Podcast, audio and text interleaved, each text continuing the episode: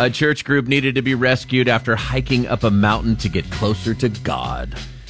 Oh yeah, women's church group. They uh, they went hiking up Camelback Mountain over in Phoenix. This was yesterday, in an attempt to get closer to God. It's by the Dodger Spring Training Facility, by the way.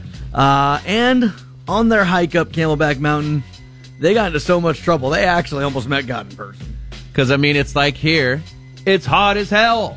It's hot, dude. I live in I live in like the same exact environment. Right. They were uh, about a dozen women all together in this group, and they started hiking in the morning. Smart.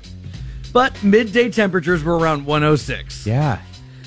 Eight women started to suffer from heat related injuries, included dizziness and fainting. Oh, dude, bad. Right. If you get to the point where you're starting to get dizzy, instantly get some help. If you're fainting, yeah, you've gone too far. And you're out there on a mountain, you're in big trouble. Now, the uh, the women weren't local; they were visiting from Alabama, California, and Tennessee, so kind of all over. And some of them admitted to rescuers that they didn't do their research before starting the hike. No. They just kind of came along.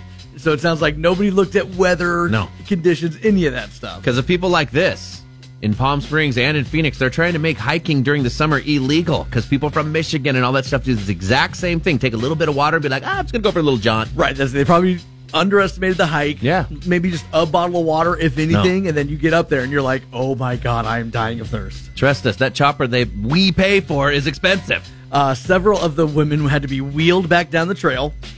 Two of them did have to be brought back down by helicopter. In all, three were hospitalized in stable condition. They're lucky that one of them didn't die. Uh, one hiker said that God was definitely with us.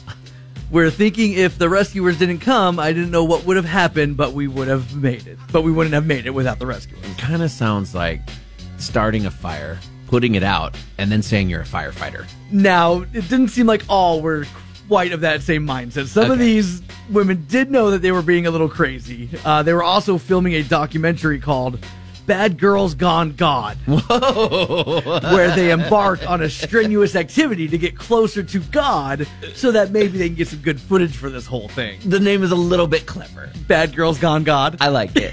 I award you no points, and may God have mercy on your soul.